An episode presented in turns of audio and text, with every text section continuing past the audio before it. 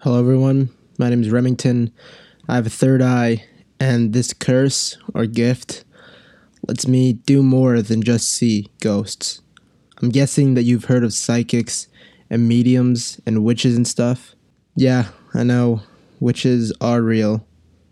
But not like the ones that you see in Harry Potter. They're usually just regular people, but they connect with spirits in a different way.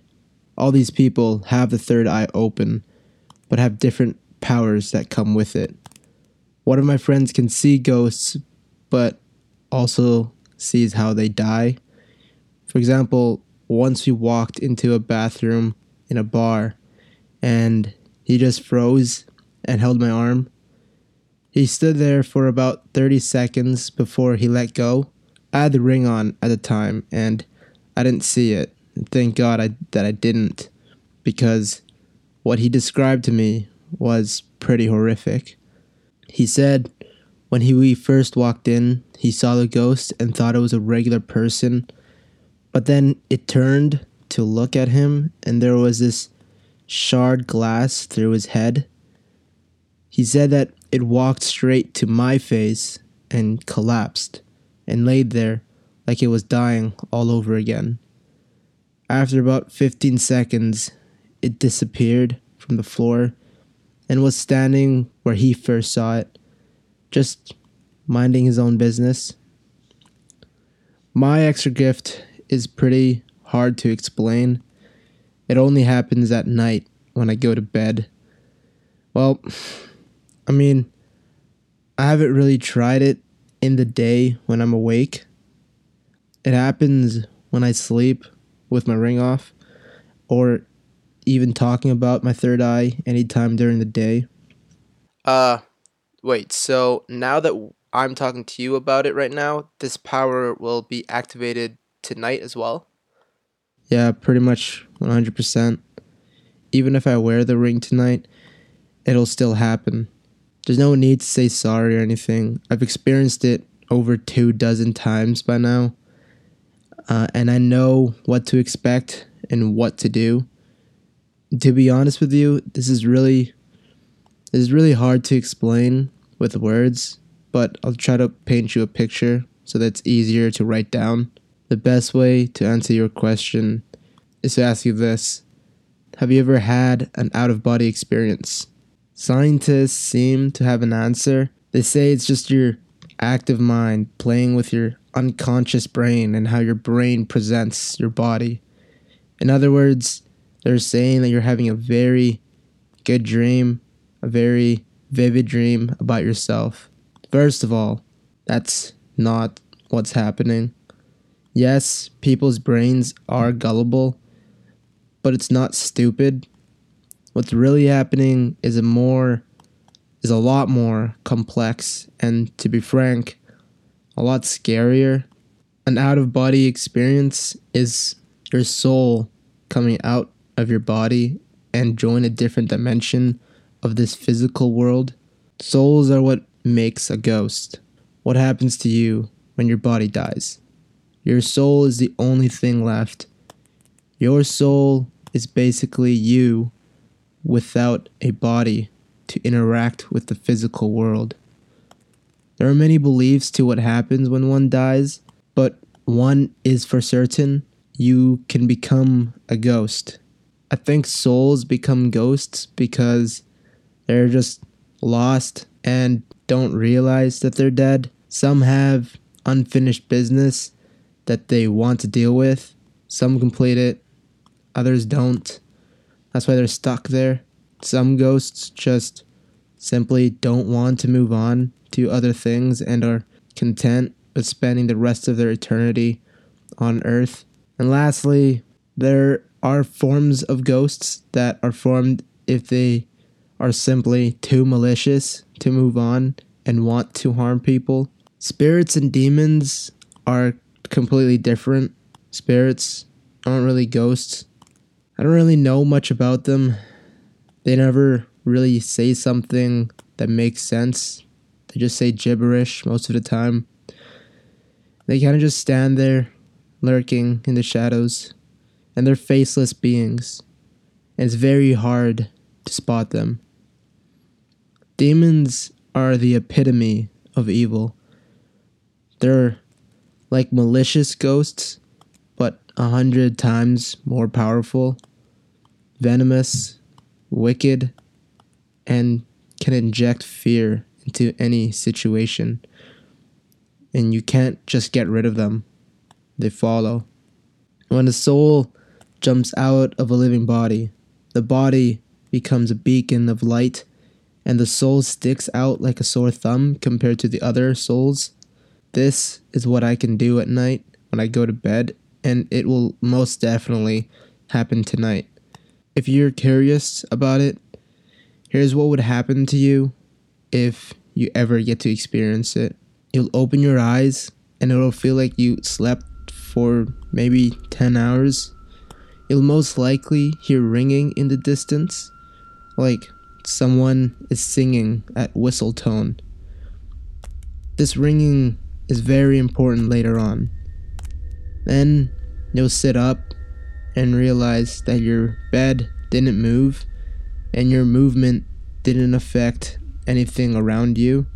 You'll probably be spooked when you look back at your pillow and see your head laying there. I still do. Sometimes you look down at your hands and realize you can't see them. You see right through them. All you'll see are clear geometric triangles where your hands would be. When you stand up and look around, you'll notice that the world looks a lot different now. Your vision becomes different, and you almost can feel like time isn't passing, like air isn't moving around. Everything around you is tinted dark navy blue, and everything is just pulsing. Just looking at a flat wall, you'll feel like you're looking at a pool wall. You know it's not moving, but it looks like it is. You'll walk around your room and feel that your movement is also like you're underwater. You feel slow, relaxed, and heavy. Interacting with things is kind of difficult because you don't really have a physical body to touch all these physical things that you see in front of you.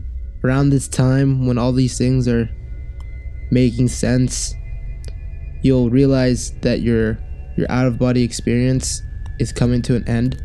You'll hear ringing coming from your body, and you feel compelled to move towards it. Just don't fight it, because dangerous things will happen if you do. Instead, allow it to draw you in and bring you closer. This is where the difference lies between what I have and what you'll experience. The ringing for me won't happen from my body. It will be coming from elsewhere. And wherever that place is, there's always trouble happening there. One time, before I went to bed, I got a call from my cousin, and she told me that ever since she moved into her older sister's bedroom, she started noticing things, such as her water bottle being placed on top of her nightstand instead on the floor where she usually has it. She also started hearing footsteps in her room when she's not in there and when nobody's in there. And lastly, the one thing that spooks her the most, she sometimes wakes up at around 2:30 a.m. and feels that she's being watched by something inside her walk-in closet. I told her not to worry about it and just pray or something every night and it'll just go away, and that it was probably all in her head.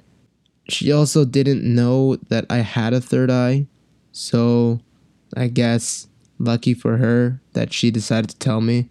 So that night, I took the ring off and thought about her house and kind of forced myself to fall asleep thinking about it. When I woke up in the spirit realm, I walked around the room to wait for a sign. This would be the ringing or some ghost or spirit leading me to wherever I have to go.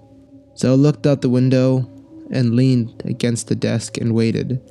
I felt like a couple minutes went by before I finally heard something.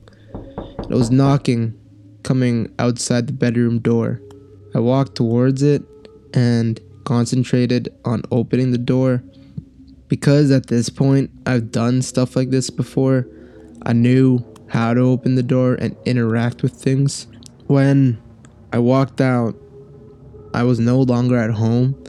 I was in another bedroom. I was at my cousin's bedroom. Her name is Marissa. I stepped into the room and saw Marissa sitting on her bed talking on the phone. I quickly realized who she was talking to, and I knew exactly what she was going to say next. She was talking to me on the phone. So my soul revisited that time of the day because something happened here. This is part of my gift. Time is different in the spirit world. Just like what Gabe said, if you're disconnected enough from the physical world and deep enough in the spirit realm, time is different. Past, present, and future become scrambled. I stayed in her room and watched her and her closet. Everything around me at this point was warping a lot more than usual. I mean, I really felt dense, and I could start to feel the pressure of the air squeeze into me. It was like another presence entered the room and its force sent ripples around you. Like if someone cannonballed into a pool, you would feel the effects of it, especially if you were close by.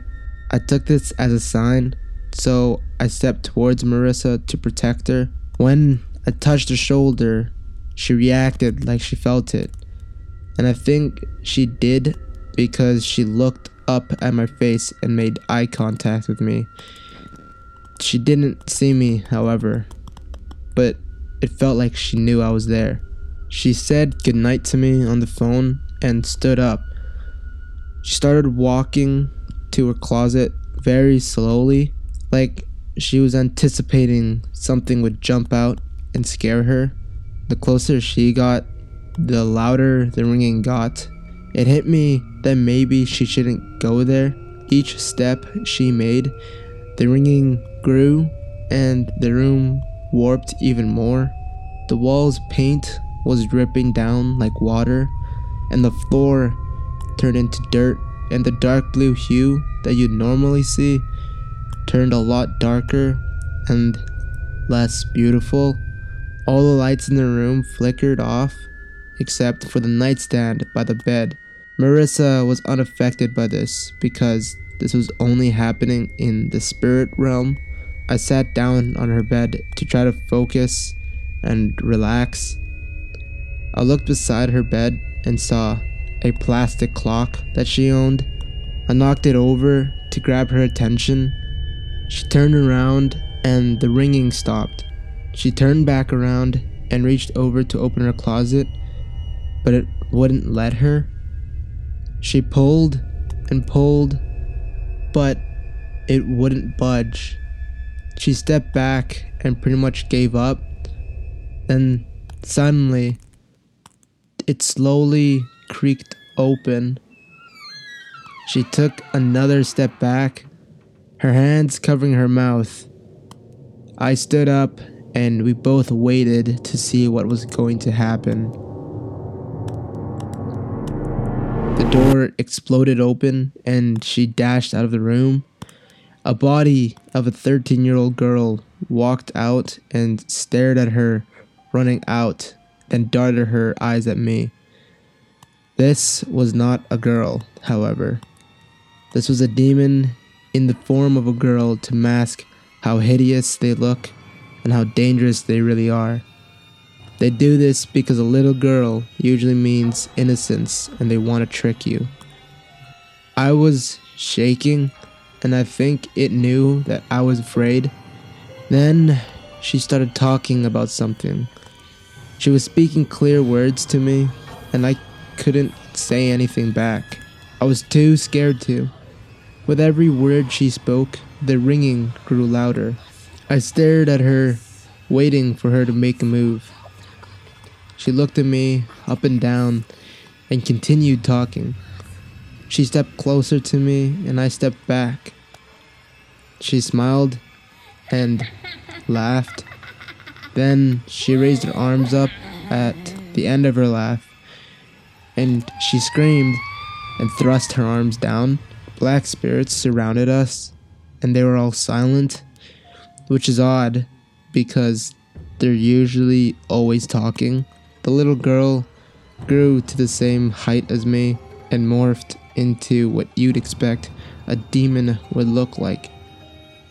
A burnt, monstrous, black-eyed being. I felt something like a tear running down my face, and he said, "Don't cry, I'm here for you now." The spirits grabbed me and pinned me against the wall, and he walked towards me. The ringing right now was louder than anything. I couldn't hear what he was saying, but I knew he was saying something. He put his hand on my forehead and tilted my head back.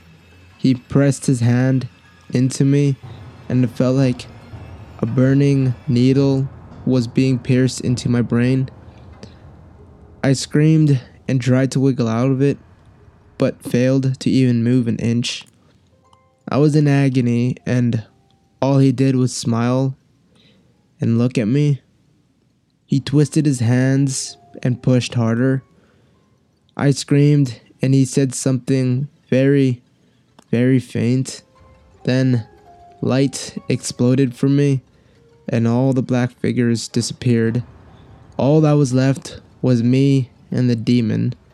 And he let go of me and stepped back and said, "You are now more powerful than ever."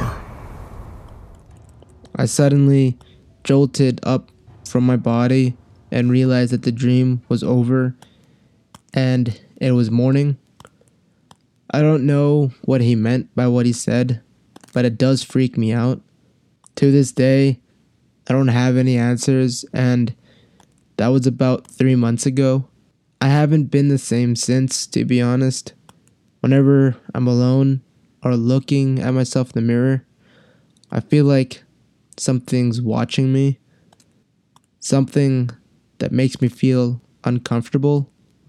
Even though you're here, something doesn't feel good because we're talking about it. "What? Are you okay? Are we okay?" I think I said something that upset a few things in the house. "A few things?" Something from before is here with us. I feel him. It's something powerful. It follows.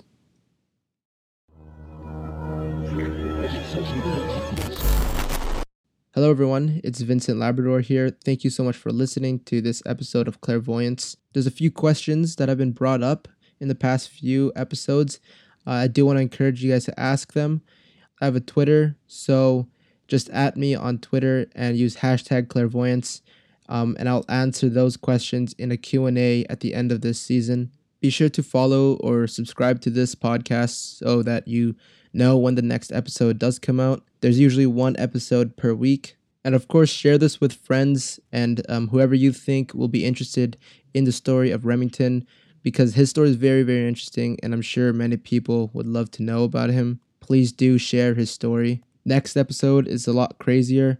There's a lot more things happening, and to be honest with you, it might take me a little over a week to make, just like this one.